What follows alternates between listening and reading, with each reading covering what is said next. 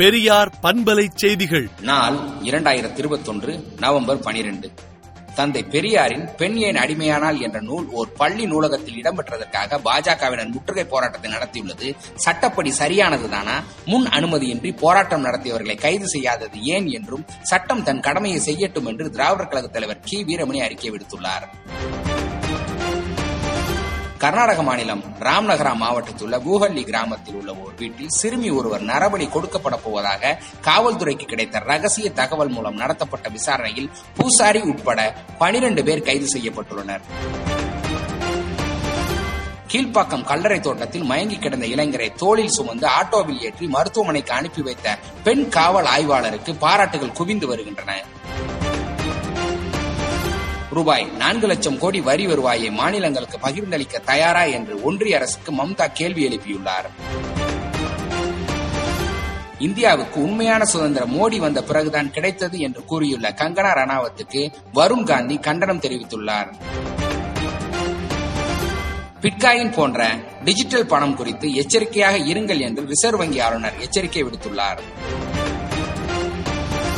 தமிழ்நாட்டில் தொடர்ந்து குறையும் கரோனா பாதிப்பு முப்பத்தி ஒரு மாவட்டங்களில் புதிய உயிரிழப்புகள் இல்லை என்று சுகாதாரத்துறை தகவல் தெரிவித்துள்ளது.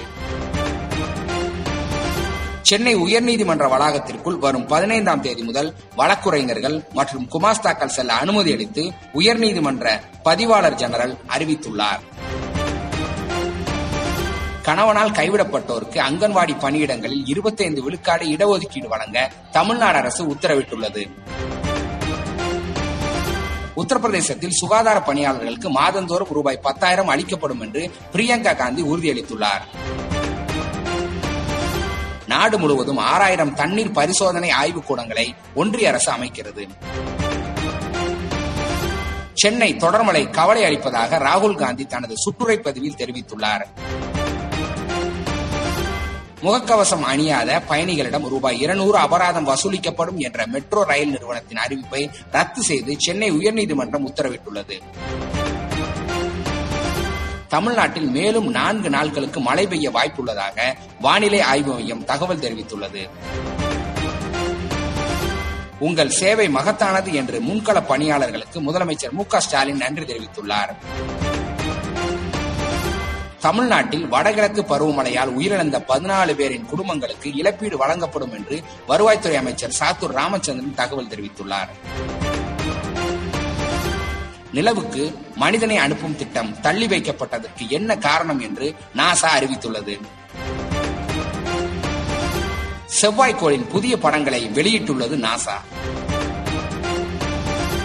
வரும் பதினாலாம் தேதி மெகா தடுப்பூசி முகாம் திட்டமிட்டபடி நடைபெறும் என்று அமைச்சர் மா சுப்பிரமணியன் தகவல் தெரிவித்துள்ளார். கழிவுகளை சுத்தம் செய்ய மனிதர்களை பயன்படுத்தினால் அபராதம் விதிக்கப்படும் என்று உயர்நீதிமன்றம் உத்தரவு பிறப்பித்துள்ளது. விடுதலை நாளேட்டை விடுதலை நாட்டியின் இணையதளத்தில் படியுங்கள். பெரியார் பண்பலை செய்திகளை நாள்தோறும் உங்கள் செல்பேசியிலேயே கேட்பதற்கு எட்டு ஒன்று இரண்டு நான்கு ஒன்று ஐந்து இரண்டு இரண்டு இரண்டு இரண்டு என்ற எண்ணுக்கு பெரியார் எஃப் நியூஸ் என்று வாட்ஸ்அப் மூலம் செய்தி அனுப்புங்கள்.